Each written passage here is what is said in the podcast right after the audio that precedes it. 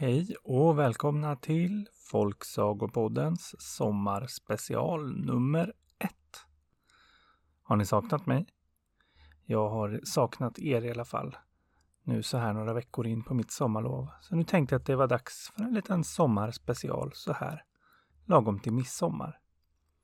Och på midsommar, då är det ganska många som ger sig ut i skärgården. Ja, det har jag sett i Sällskapsresan.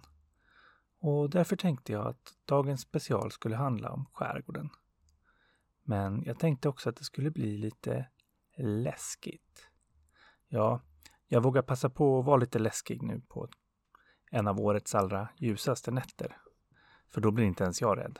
Det är nämligen så att jag har hittat några berättelser om just läskiga händelser i skärgården. I Stockholms skärgård, för att vara exakt. Och jag tänkte börja längst söderut i Stockholms skärgård. Ja, jag är ju själv uppvuxen i Nynäshamn som ligger i typ södra änden av Stockholms skärgård. Eh, så jag tänkte att vi börjar där. På Landsort, för att vara exakt. Här kommer berättelsen om Stor-Pelle som var gift med en häxa.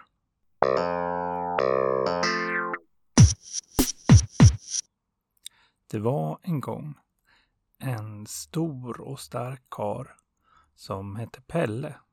Ja, egentligen hette han Per, men han var allmänt känd som Pelle. Närmare bestämt Stor-Pelle. Och han bodde strax norr om Öja. På några holmar som idag bär hans namn, Storpelleholmarna.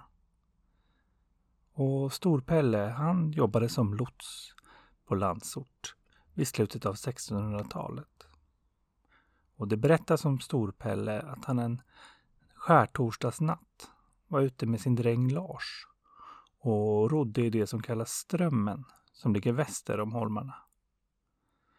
Och medan de rodde där på skärtorsdagsnatten så försvann plötsligt alla fåglar. Och eftersom det var skärtorsdagen så förstod Storpelle att det var häxor i närheten. För på skärtorsdagen är ju just då häxorna beger sig till Blåkulla för att betala skatt till sin herre, ja, självaste djävulen. Och oftast betalar de skatt i form av smör, så kallat smörtionde. Ja, det här satt Storpelle och tänkte på där i båten när alla fåglar plötsligt försvunnit.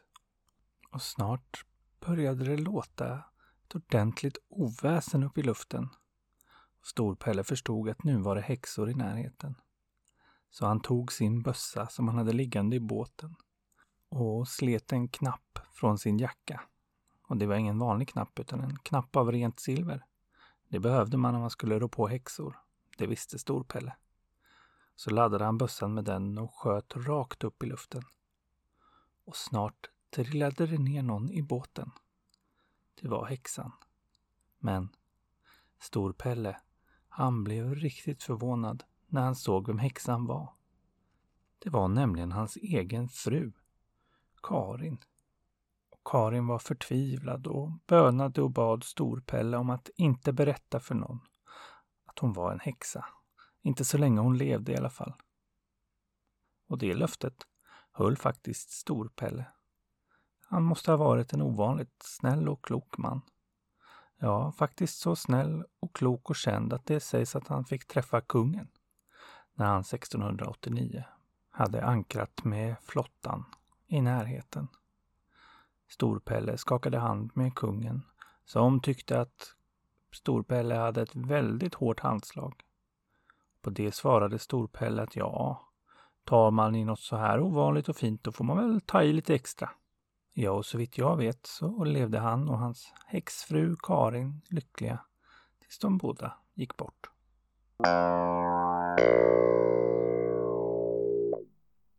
Ja, det där var lite läskigt tycker jag. Tänk att sitta i sin båt och så försvinner plötsligt alla fåglar och så kommer det häxor. Och ännu läskigare om man råkar skjuta ner sin egen fru. Det tycker jag i alla fall. Men det var bra att han inte sa något. Ja, och det verkar ju inte den här drängen ha gjort heller. Eller ja, någon av dem måste ju ha sagt något eftersom vi har den här berättelsen idag. Ja, som ni märker är det inte riktigt folksagor i det här specialavsnittet, utan mera sägner. Och på många sätt så är folksagor och sägner ganska lika. Det är berättelser som berättas från person till person och lever vidare på så sätt. Men skillnaden är att sägner, de säger sig vara sanna. Och till skillnad från sagor så utspelar de sig, som ni kanske märkte, inte i någon magisk sagovärld i någon mystisk tid, utan de är platsbestämda och tidsbestämda och nämner människor som har funnits på riktigt. Och som Storpelle. Ja, vi ska hoppa vidare till nästa sägen som faktiskt utspelar sig i andra änden av Stockholms skärgård. På Arholma. Som alltså ligger allra längst i norr i Stockholms skärgård. Och det handlar om sjörået i blåbärsskogen.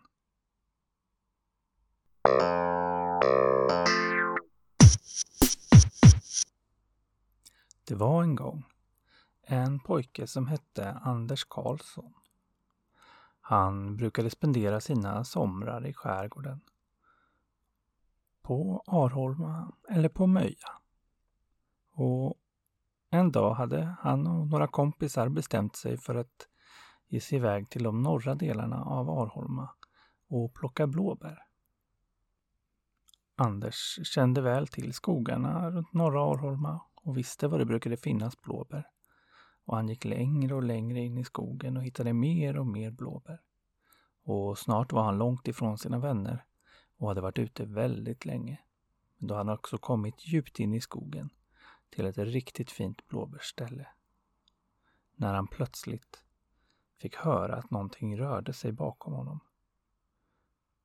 Som att någon gick efter honom med någon som var stor och tung. Och han vände sig om och fick se någonting stort och ljust. Ja, väldigt stort. Stort som en elefant. Men den rörde sig nästan som en häst. Och den verkade kämpa tungt där i blåbärsskogen.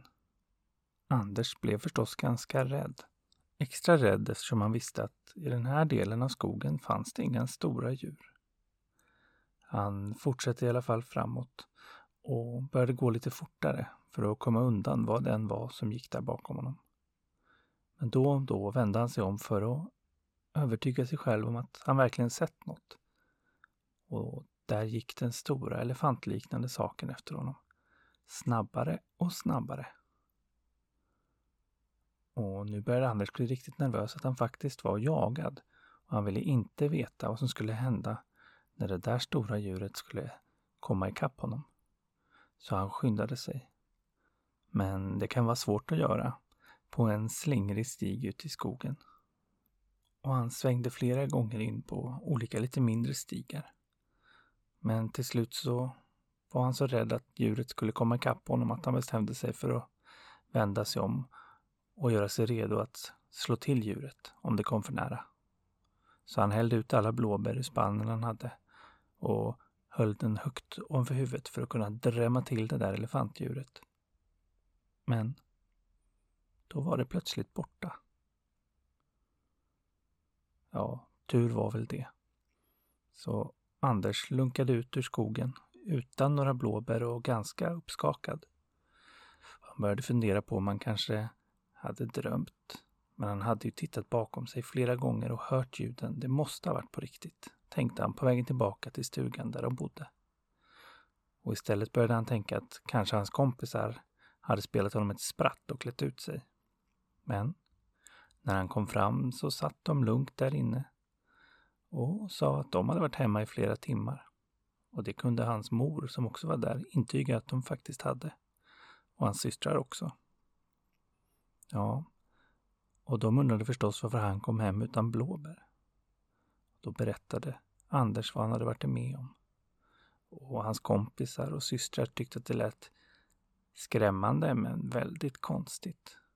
Men hans mamma, som var äldre och klokare, hon tyckte att det lät riktigt skrämmande. Men inte så konstigt. Hon visste nämligen precis vad det var Anders hade stött på.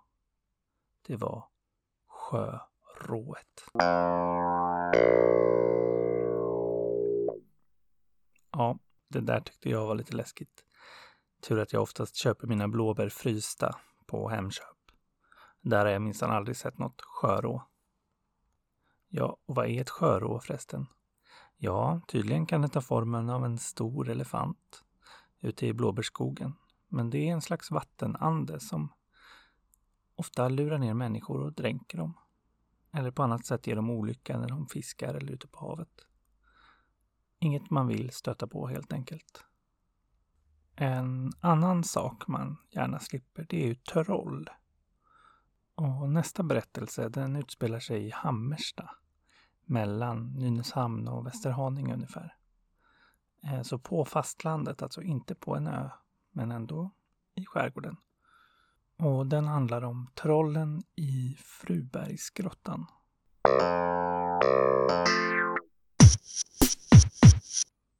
Det var en gång två trollkvinnor som bodde i Frubergsgrottan i Hammersta. Och har du någon gång varit där så har du sett den stora grottan med mystiska valv och gångar. Och ser man det förstår man att det här är en plats där det har bott folk väldigt länge. Eller ja, folk och folk. Det här är en trollboning. Och det berättas att de två trollen som bodde här, de var väldigt olika. Ja, en gång var det en piga som blev inlurad i grottan av trollen.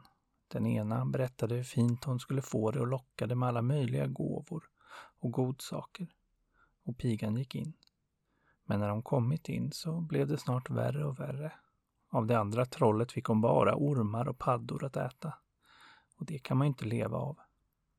Men som tur var visste pigan hur man skulle komma undan om man blivit bergtagen, som det heter. Det kunde man nämligen göra genom att vända sina kläder ut och in.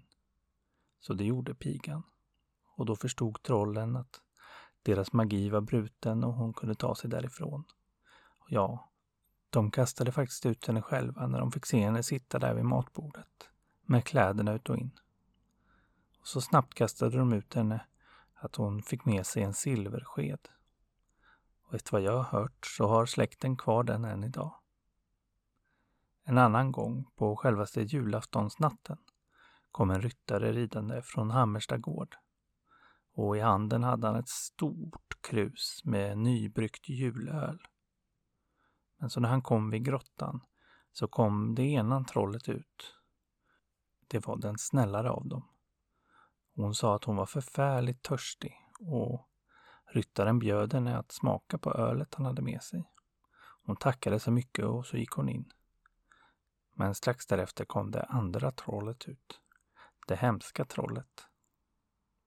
Och hon hade med sig en silverbägare som var full av någon mystisk dryck och sa att hon ville återgälda tjänsten som han just gjort hennes syster. Och så gav trollet, ryttaren, bägaren med den konstiga drycken. Men eh, ryttaren var klok han också och förstod att det var något lurt. Så han slängde drycken bakom axeln. Och några droppar av det landade faktiskt på hästens svans. Och genast föll allt hår av svansen. Och ryttaren förstod att det var en väldig tur att han inte hade druckit den där drycken. Men nu blev förstås trollet argt. Och ryttaren började genast rida så fort han kunde. Med trollet rännande efter sig. Men eh, då kom det snälla trollet ut och ropade åt honom att rida i plogfårorna. Där hade nämligen en plog av stål gått fram och det tålde inte troll. Så då kunde inte det elaka trollet följa efter honom. Och tur var väl det, så han fick sig en god jul.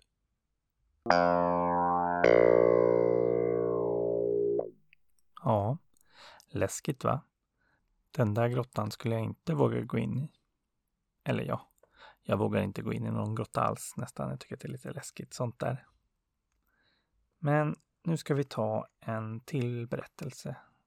Och då beger vi oss lite norrut igen.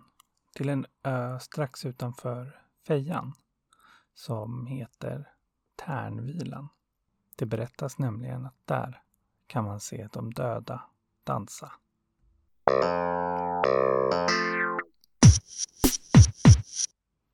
Det var en gång ett ryskt örlogsfartyg som seglade runt i Stockholms norra skärgård proppfull med ryska soldater.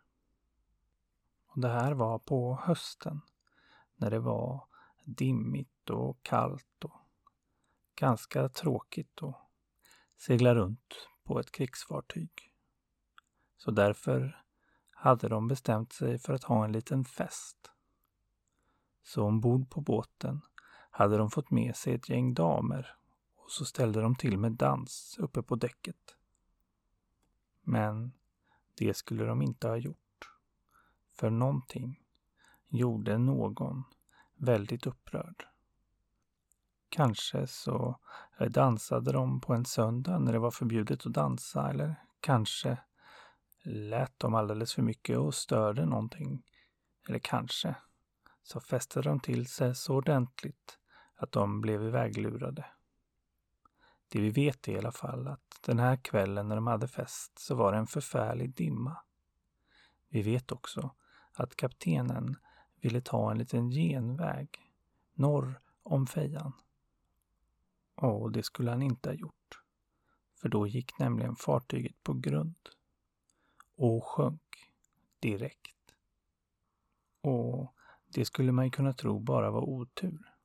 Om det inte var för att alla ombord drunknade fast de var ganska nära land. Och att alla ombord plötsligt dök upp igen ute på Tärnvilorna. Utan huvud. Ja, det sägs nämligen att om man åker förbi Tärnvilorna en höstnatt och det är dimmigt så kan man se hela besättningen och alla damerna dansa där ute utan huvud. Och det lär de fortsätta göra i evigheters evighet.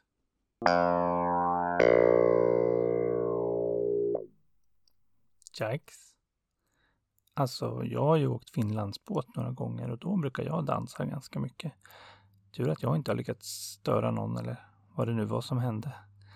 För att det låter ju ganska roligt med en evig fest, men ganska tråkigt att vara huvudlös. Och med de orden så är det dags för mig att gå och fira midsommar. Och då har jag för säkerhets skull tagit mig till västkusten och skärgården där. För den kan jag inga läskiga berättelser om. Hoppas ni har det fint vad ni än gör och så hörs vi lagom till nästa sommarspecial. Tack för att ni lyssnat.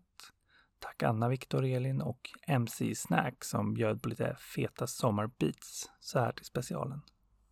Ta hand om er och till nästa gång, lev lyckliga i alla era dagar.